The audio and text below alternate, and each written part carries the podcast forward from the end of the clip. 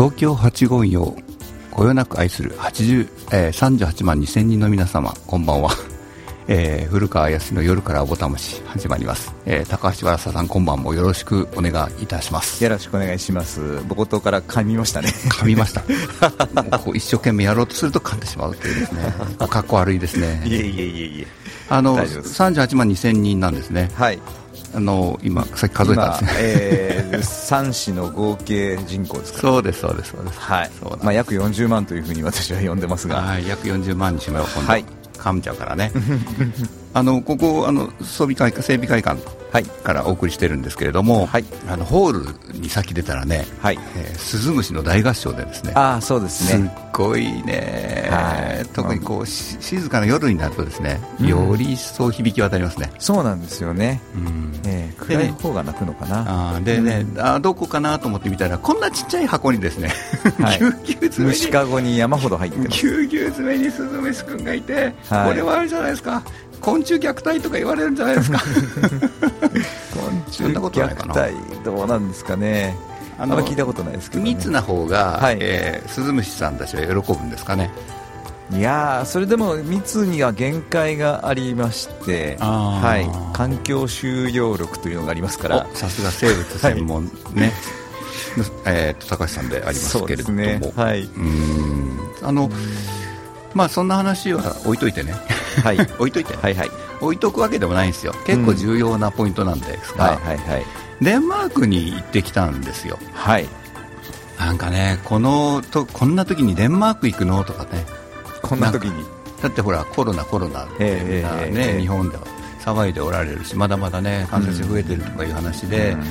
えーと、といろんな行事が、ね、中止になったり延期になったりいろいろしていますけれども、うん、まあ、そんなところでですね、まあ、デンマークツアーというのを企画してくださった方がいて、はい。まあ、便乗してね、はい。まあ、行ってきたわけなんですけども。ツアー何人ぐらいのツアーだったんですか？えっとねまあ、あ全部でなんだかんだ合わせると19人とか20人ぐらいになるんで、ね、結構大規模ですね、それはね。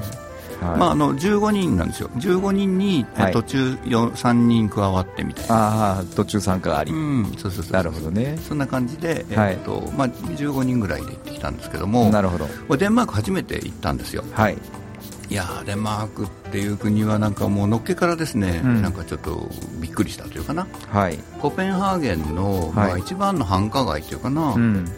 観光地、はい、あそこはまあ運河の街なんでね、そうですね、はい、運河運河沿いに、うんうん、えー、遊覧船というかな、うんうん、定期観光船というのかな、はい。まあ、そういうのがあるということで、はい。まあ、着いた時にね、まあ、お昼ぐらいに着いたんですけども、はい、まあ、夜までの間、時間どうしようかなって、うん、まあ、デンマーク着いたんだったら、まあ、ちょっとまずはですね、うん、ファーストタッチ、なんかデンマークファーストタッチをしないとと思って、はい、みんなでぞろぞろとですねツアーの人たちと一緒にあの遊覧船というかな運河巡りのボートに乗ったんですよ。はい。いやいやいや、まあ、まあ、なかなかこう海がまた、まあ、運河が綺麗なのよ、うん、いいですよね。いいんですよ、えー、っとね、まずびっくりしたのはその運河で泳いでる人がいるのね。あ泳いでるんですね。あそれは見たことないな。そっかそっか。でもそうかもしれないですね。でも、まあ、景色としては横浜の赤レンガ街あるじゃないですか。はいはい。あんな感じなんだけどそうですよね。なんかこう運河っていうこう土がある感じじゃなくてコンクリートでカックンってなったところですよねそう。そう、でちなみにだけ横浜の赤レンガ街の水辺でですね、はい、泳ぐみたいな。そうですね。泳がないですよね。泳がないでしょ、はい、泳がないよね、なんで泳がないのかってそれは水が汚いからだって話があるんですけど、水がもし綺麗だったとしたら、はい、さん泳ぎますか？いやそれでもなかなかね勇気はいりますよねねそ,うん、その勇気がいる日本と普通にね泳いでるデンマークっていうのが、はいなんか一番のショックだったんですよ。なるほどなるほど。でね遊覧船がこうドドドドドドドドドドって行くわけね。はい。でまあ運河のところに船着き場っていうかな、ヨットハーバーみたいになっていて、うんうん、もう一大観光地のところなんですよ。一大観光地のところにヨットがこう停泊してるわけ。はいはい、個人所有のヨットがね。うん、でねもうあまあ、明らかにそこはですねその人の場所だよね。当たり前なんだけど、うん、観光客がまあじろじろ見るような場所でね、うんうん、まあ、上半身裸になって、はい、あるよねそこで日向ぼっこして、はい、あの焦げてるわけですよ。焦げてる、ね、そのくつろぎ方が、はい、なんていうかな家にいるような感じでね。うん、いわゆるそのなん日本人だったら観光客がねいるような場所で現地に住んでる人ってさ、うんうん、なんか奥に入って隠れちゃうじゃん。隠れちゃうっていうかな、はい、身を潜めてしまうじゃないですか、はい、なんかその身を潜めるどころか、うん、堂々と表に出てきて、うんうんうん、これは俺の国なんだからと。俺の町なんだからね、うんうん、ははお前たちの方が、えー、外から来たやつなんだ。まあまあそんなね上から目線ではないんだけれどもものすごく自然体でですね、はい、日光浴したり、うん、あるいはその停泊している船でね生活してるんでしょうね、洗濯物が干してあったりするわけですよ。うん。でその運河沿いのへりにですね、はい、ちょうどその、まあ、角材でねちょっと大きめな角材で腰掛けられるようになってね、なるほど。で水目の方に足ブラーンと下げて、はい、女の子2人が熱く語り合ったり、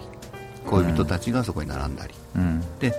そういういわゆる現地の人ですよ、はい、観光客じゃない。現地の人たちがその場所街を楽しむっていうのが、まあ、普通に行われているのね、はい、それを見た時にすごいショックだったんですよ、うん、なんだろうな日本でそういうことってあるかな、うん。まあ、例えばよく言われるのは鴨川の京都のね鴨川にねカップルがこう並んでるみたいな等間隔にね。ね、はい、あ程よい距離で並んでるみたいなあるじ。ゃないですかはい、はい、あれにめちゃくちゃ近いんだけどそうですね。でもそのカップルが並んでるところをさ、うん、観光客がぞろぞろぞろぞろ歩かないよね。まあね逆に観光客の人たちが、あ、うん、そっとしとこうみたいな感じでそね、でその2人だけの空間を守るような感じで、はい、そこに入っていかないじゃない、うんうん、ところがデンマークは入っていくというんじゃなくて入っていくんだけど、うん、程よい距離は絶対壊さないんですよ、うんうん、その街の中のねまあ、開けてる場所共用の場所です。道路とか広場とか、はいうん、そういう場所にえー、っとそれぞれですね、まあ、あの自分のすごく場所を持つというのかな、うんうんうん、それがなんか普通になんかあってね、はい、あれなんかすごいなと思った時に一番最初に思い浮かんだ言葉が、はい、顧問っていう言葉なんですよね。顧問ね。うん。まあ、部活動部活動の顧問じゃないですね部活動の顧問じゃないですね。はい、えっと、教養の場所というんでしょうかね、はい、いろんな訳し方があるんですけども、はいあの今日はね昼の番組と夜の番組でダブルヘッダーなんですけど、はい、まあ、昼間がその森からぼたもちっていう番組でね、はい、でいつも僕は森っていうののその顧問性というかな、うん、共用の場所みんなのものっていうかな、うん、みんなで共有していくものみたいな森の話をなんか掘り下げたいなと思っていつも思ってて、はい、顧問ということについてはいろいろちょっと考えていることが多いんですけれども、はい、日本の街の中でねそういうなんか顧問みたいなものを感じたことが今までなかったのね。なるほどね。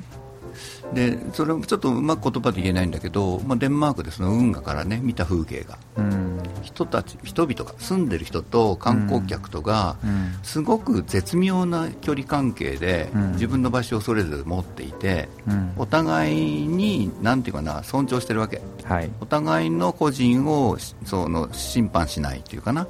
でもそれぞれの個人がしっかり主張しているというね、そのまあ、自律的だなみたいな話なんですけども。はいはい多分そこに住んでる人の自律的な感じがやっぱり生み出している風景なのかなと、うん、なんかまあ思ってね、うん、一番最初それがねやっぱショッキングだったんですよ、うん、でねなんなんかこれがじゃあ日本でできるのかなみたいな話が、まあ、ちょっと今日喋ってみたいなってことだったりするんですけれども、まあ、もう一つね、まあ、ちょっと話題になるような話ですけども最近あれ知ってますか？静岡の方の、はい、えー、バス。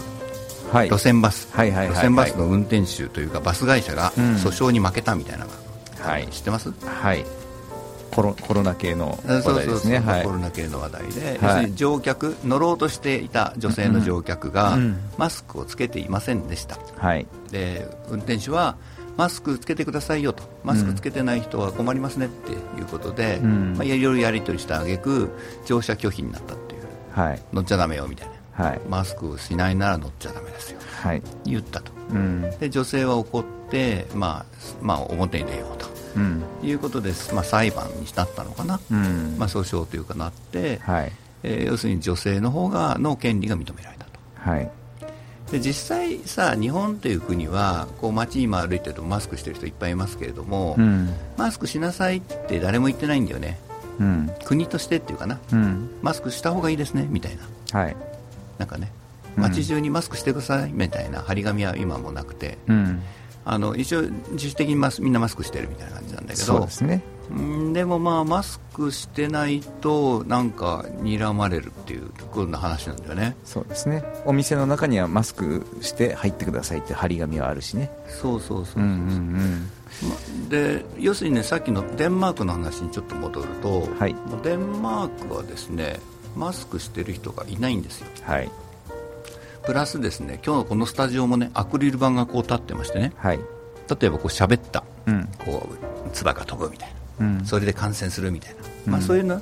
が飛沫感染のために、予防のためにこうアクリル板をつけて、はい。えーと、飲食店に行っても、あのまあ、アクリルのついたてがね、日本の場合あちこちありますねまだね、はい。えー、デンマークはもう一切なくて、はい、マスクもなくて、うん、もう普通に飲み食いしていて、うんうん、あちこちで大きな声でおしゃべりをしている、はい、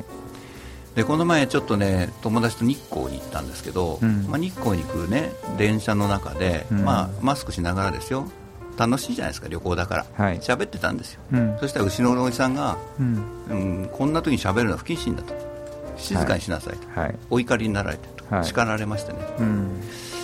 そのなんていうかな楽しく過ごすこともままならないのかと。いうような空気感が、まあ、日本にはまだまだこうあるのに対して、はい、デンマークですね、はい、もうみんなあもうあちこちで普通です。僕らがそのコロナ前で、えー、金曜の夜でも土曜の夜でもいいんですけど、うん、まあ、街に繰り出してってね、うん、飲み屋でワイワイ飲むじゃない、うん、乾杯とか言ってね、あれあの姿がもう戻ってて、はい、普通に戻って。る。いいですね。で普通に戻っていて、はい、じゃあそのコロナの感染者数はそのためにね、そんなことしているために増えてるのかっていうと、増えてないんですよ、うん、で増えてないということで逆に、まあ、デンマークでじゃあマスクしてたらどうどうなのっていうふうにデンマーク在住の、ね、日本人の人に聞いたら、うん、マスクしてる方が危ないっていうかな。やばいっていうかな、はい、それはどういうことかというと、うん、やっぱりなんかこうコロナの症状が出てきたら、うん、みんな自主的に PCR 検査とか受けるんだって、はい、で陽性反応とか出たら、はい、自主的に、えー、自宅で、えーと、自分自己隔離ね、うんうん、外出ませんという、うん、そういうのもうそれを徹底したルールでやる、はい。まあ、それを絶対やってるから、はい、街を歩いている人はですね、そのまあ、PCR 検査とかしても絶対陰性出るよぐらいな人が、まあ、歩いてると、いうことなんですよ、でマスクしてる人はもしかしてあんたは陽性なの？みたいなさ、そうね。まあ、そういう話になってるんですよ。はい、はいで自己管理というかな、うん、自分は大丈夫だよっていうことを、まあ、公明正大に言えるというか、うん、まあ、俺はこれでいいんだから、まあ、お前、人のこと勝手に言うなよってみたいなね、うん、そんなことも、まあ、個人を尊重するっていうのもあるけれども、基本的に自分の命は自分で守るんですよみたいなのがね、そのなんか個人の意識として、まあ、徹底してるっていう感じがしてね、まあ、すごく強い個人があるっていうなんかね、はい、あの印象をすごく受けたんですね。うんだからそのなんだろうなにじゃあ日本でそれができるのかって話とか、うん、あのいうことを考えるとね日本ってそんなに個人強くないよね。はい。だから日本ではそんなにこう自律的な個人のがあなんていうかな確立する社会みたいなもの、うん、やっぱり難しいよなって思ったんですよ、日本に帰ってきてね、はい、まあ、デンマークにいるときは、なんだ日本ってね、やっぱりつまんないよね、デンマークいいなとかなんて、そうね、結構シンプル、単純に思ってたんだけど、はい、日本に帰ってきて、やっぱりいろいろ考えてみると、じゃあ、あのデンマーク人たちがやっていたことが、日本人にできるのかなって思ったわけ、うん、でそれはさ、冒頭でちょっと話をした、顧問の風景みたいなものがね、うん、日本でできるのかって話にもつながってるんじゃないかなと思うんですよ。はいそうですね。あのででもね一方で日本にはコモンな風景があったと思うんだよね。かつては。それはね要するに、うん、まあ、中山道とかああいう古い街道沿いのね、うん、あの綺麗な街並みが残ってるじゃないですか、はい、古い古い、はい、あれコモンだよね。要するに共有してるデザインを共有してるっていうかな。街並みをみんなで作っているというかみんなのものとして街並みを作っているっていうか、うん、まあ、そういうものなんだと思うんですよ。うんうんうん、江戸時代もそうだしあるいはそのやっぱ共有するっていうことの感覚が森なんかの話もそうでさ、うん、ちゃんとあって、えーと、ずっと日本人はそういうのを持っていたんですよ。だから日本人顧問がないかっていうとそんなことはないんだよね。うん、逆に言うと、日本人こそ顧問が、まあ、強いというかな。しっかり持っている人は国は国民っていうかなもういないんじゃないかぐらい顧問を大切にしてるんじゃないかなと思ったのよ。うん。ね。はい、どうですか、まあまあ、その顧問、顧問っていうと顧問の定義とは何ぞやっていうところから本当は喋らないといけないんだろうけどね、うん、あのまあ、その社会の共有していくっていうかな、うん。まあ、さっきのデンマークの話は道路とか、うん、えー、広場とかその外の、ね、共有部分パブリックスペースをみんなで、えー、上手に使いますっていうような、まあ、そんな話でもあるんだけど、うん、そういうのがねやっぱりデンマーク人は上手だなって話と日本人ってあんまり上手じゃないのかな。うんうんうん、でも、昔々というかそんなに昔じゃない昭和の話でね、うん、路地裏があって、うん、外に縁台が出ていて、うん、そこで近所のおじさんたちが将棋を打ってるとかね、線香花火をしてるとかね、なんかみんなで使う場所があったりして、それみんなで使う場所あれ顧問ですよね、ものすごく顧問なんだよね。そういう共用する場所を、えっと、みんなでシェアして使うって使い方は日本人はやっぱりそもそもちゃんと持ってるんだなってそれがさっきの話なんですよ、日本人ってやっぱり顧問がないのかって言われるとそんなことはないな、ただね、まあ、決定的に違うのはですね、はい、その路地の縁側にですね、うん、よそ者が入ってくると睨まれるんです。そうですね。そこですね。あのここれがすっごく大切なところで,、はい、でね、やっぱ考えていくと、うんうん、日本の顧問っていうのは、はい、狭く閉じられてるから成立する顧問なんだ。よそうですね、はい、はい、外の人が入ってきた瞬間に、うん、あのお前誰やって、ね、そうそうそうそうそう。バランス崩しちゃうんです、うん、はい。暗黙のルールをみんなで共有してるっていうこともあるしその暗黙のルールを知らない人が入ってくると一気に壊れちゃう、はい、あの村八部っていうのがね、ね、あるじゃないですか、うん、その村八部っていうことをやっぱり考えるとね、うん。うん、あれは顧問を作るための、まあ、仕組みだったわけじゃない、はい、で日本はやっぱりその地域とか非常に狭いグループをね、はい、囲い込んで、うん、その中での、まあ、ルール。そこでしか通用しないルールと言ってもいいのかな、はい、そういうものを作って、えー、顧問というものを作ってきた。うんそれは日本的な顧問ですね。そうすごく日本的な顧問。はい。でよくよく考えるとですねちょっとまあ、暴言的な話でもあるけど、はい、今の日本の政治家も、こう狭いグループを作ってですね、うん、まあ、党派とかなんか、うん、なんとか派なんか、まあ、まさにそうだと思うね、うん、え誰に属するんだよお前。おお前うちの派かそっちの派かみたいなね。なね。線引きちゃんとしろよっていう小さいグループを作って、その中でなんかやっと顧問を作ってるっていうかな。うん日本全体がそういうなんかちっちゃいく閉じることでしか顧問を作れないようなまま今に来てるのかなっていうのは思うのね。そうね。でこれがさなんか若い人たちは違うんだっていうことを言う人もいるんだけどいや。いやなんですよ若い人の方がそうそうそうそうそうなってます。そうなんですよ、ね、はい、それはねやっぱり LINE グループみたいなものを皆さん作るんだよね、うん、若い人たち、うん、そこに入れるか入れないかっていうのが、うん、まあまあすごいですよ。存在するかしないかぐらいのさ死活問題だったりするしさ、いきなりなんか外されちゃうとかさ、まあ、そういう村八分だよねそういうのね、だからそこでどういうルールがあるかっていうとなんかなんとなくのルールでね、うん、明文化してないから、うん、それそこで外された人もわからないし、どうしたら入っていいんだかわからないしというかな、なんとなくで通ってるかみんなビクビクしてるんですよ、このねビクビクさせて、村チームそうじゃんうん、こういつその村八部に定職するかわからないっていうこう恐れで、うん、そこにそのコミュニティにしがみついてるみたいな、うん、そのしがみついてる顧問みたいなね、はい、みたいなものが、やっぱり日本なのかな。ですね。これがだからさその深層心理的にやっぱりあるんだよね、それはまあ日本だけじゃなくて多分東アジア的な価値観なんだと思うんですけどね、ちょっとね、まあ、そうそうアジアっぽいっていう話そうそうそうそう。も,、まあ、ももう一つはね最近いろんなところで同調圧力ってよく言う人がいて、うん、同調圧力だよと。日本はね同調圧力だみたいなね、うん、それもねなんかちょっと僕は違和感があって、うん、同調圧力ってそんなふうに言えないもんだよね。もっとなんか真相でさ 脅かしてる恐怖とか畏怖とか恐れみたいなものに関係しているところにあるものが同調圧力だと思うんだよね、うん、でそうだからこそ怖いんですよ同調圧力って。そうですね。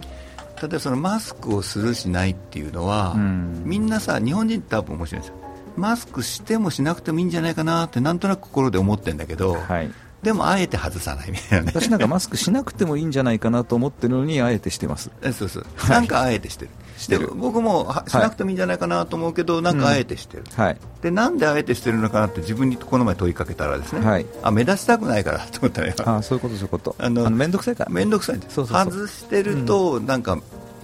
えっと、目立つんだよね、うんそそこにねあの力使いたくないの、うん、そんな面倒くさいとこに、うん、使いたくないそこじゃないの俺が。力使いたいとこは。で、えっと、荒田さんの言うところまさにそうです、はい、僕もそうなんですけど、はい、まあ、それをさらに裏返しに考えるとね、うん、結局ねその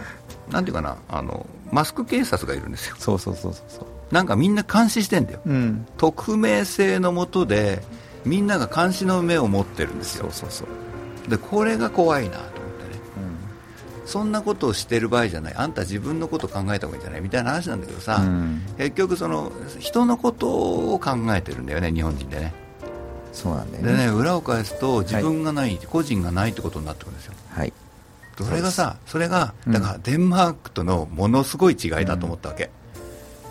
うん、そう。でもそれが日本的顧問なんですよ。そうそうそうそう、うん、でねそうそうそう。そうそうなんです。日本的顧問を否定した、うん、否定してもしょうがないし、はい、否定しきれないじゃない、うん、それは受け入れるしかない、はい、だとした時にですよ。だとした時に、うんうんうん、僕がやっぱちょっと思ったりするのは、うん、そのなんかクローズにししちゃうわけじゃない、うん、クローズにしないと成立しないっていうさ、うん、そこの条件をなんかね、もうちょっと変えられないかな。要するにそのオープンになって外とつながっていかないと、うん、顧問っていうのは僕はあのなんていうかなあの自滅していくと思うんですよ。うん、要するに持続可能みたいな話すると変ですけどでも、うんうん、よそとの刺激の中でそのコミュニティとか顧問っていうのは僕は持続可能なエネルギーを持っていくんじゃないかなと思うんだよね、うんうんうん、そうするとそのやっぱ顧問のオープン性みたいなオープンにしていくっていうかなこの日本的な顧問をですね、もうすごい逆説的だよね、閉じることによって成立してる、閉じないと成立しないぐらいな日本的な顧問をさ、どうやって開いていこうかみたいなさ、うん、なんかこう、あなんていうかな、こう全問答のようなですねことをね最近考えてるわけですよ。いや、それ開いていこうと思いますか？開けると思いますか？開けないことはないと思う 私はもうね30代の時に諦めてるんですよ。なんていうのその日本的な価値観を日本人から消すことは不可能だと思ってそれでイギリスに移住しようと思ったんです、もうそそこで諦めちゃったんで、まあしょうがないかなと。でも、はい、例えばね、うん、その地域の話とか林業の話もつながるんですけども、うん、地域の産業がねやっぱり中央の資本に襲われてるというかな、はい、あの乗っ取られてるというかな、うん、まあ、その搾取されてるっていうのとまた大げさですけれども、はい、中央に全部お金持ってかれちゃうみたいな構造っていうのは、うん、やっぱりその甲が小さいグループがね、うんうん、やっぱり力を持ててないからなんですよ。うん。で力を持つためにはやっぱりオープンになって、うん、その他の小さいグループとつながっていくしかないんじゃないかと思うんだよね。はい、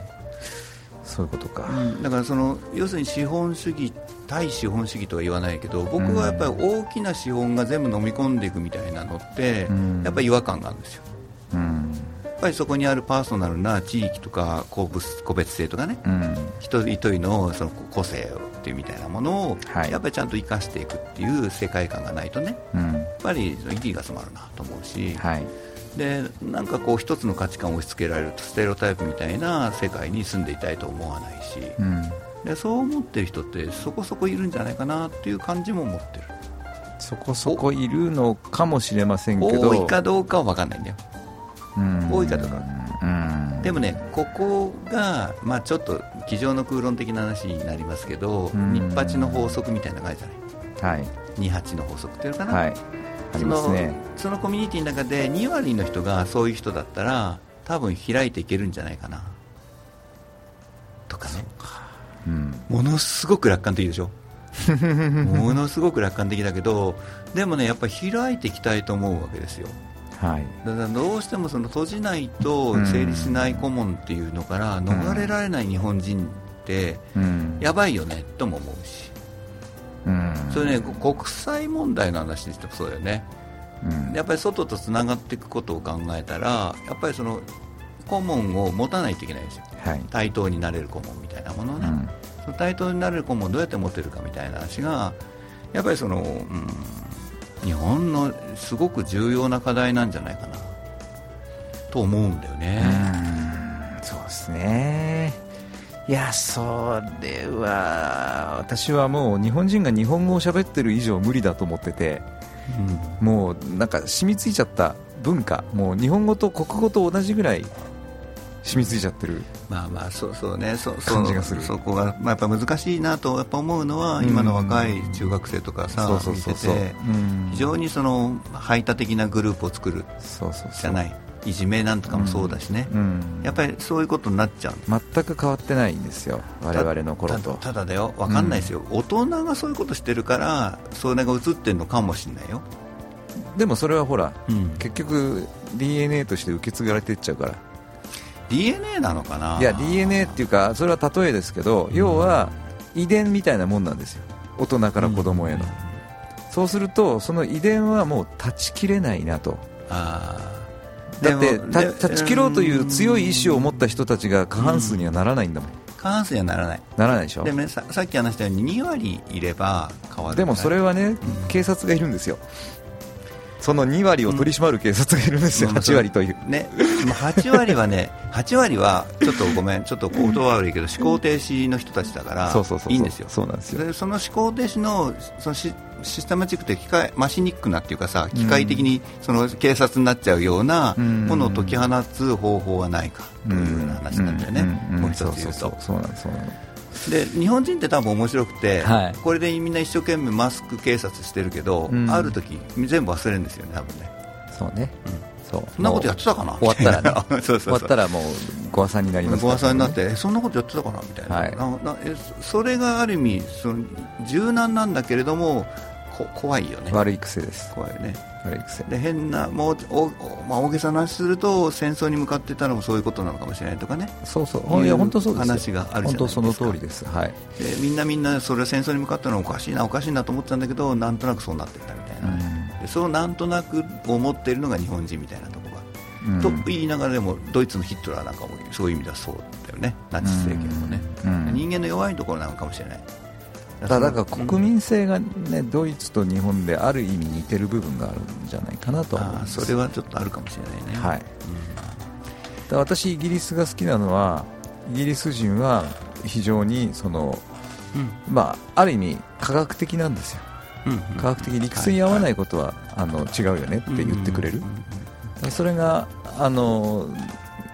すごくいや居心地が良かったところです。あれですよね。あの学校教育がそうだってそうそうそうとにかく議論をする。そう。押し付けたり。理屈に合うことが正しいとするっていう文化が、ね、みんなで議論して決めるっていうのが一番で、はい。えー、先生が押し付けるもんじゃない。すべてのことがそうなってるうん、それでみんなで議論して自分で答えを見つけていくんだっていうのが、うん、まあ、教育から。ねそうそうそう。小学校ぐらいの教育から。で日本の教育がそうならなきゃいけないと思ってるんですけど、うん、まあ無理ですねっていう先生がなってないから、ね、そうそうそう。先生がねやっぱり昔教えられた通りにしか教えられないんですよ。あと20秒しかないですね、はい、はい、まあ、そんなところでちょっと、まあ、顧問だね古川が思い。に思いのと思っていることを、今日は喋らせていただきました、はい、いや素晴らしい。はい、あのちょっとまたね、うん、掘り下げてこういうのはいけたらいいと思ってますね、また次回よろしくお願いします。はい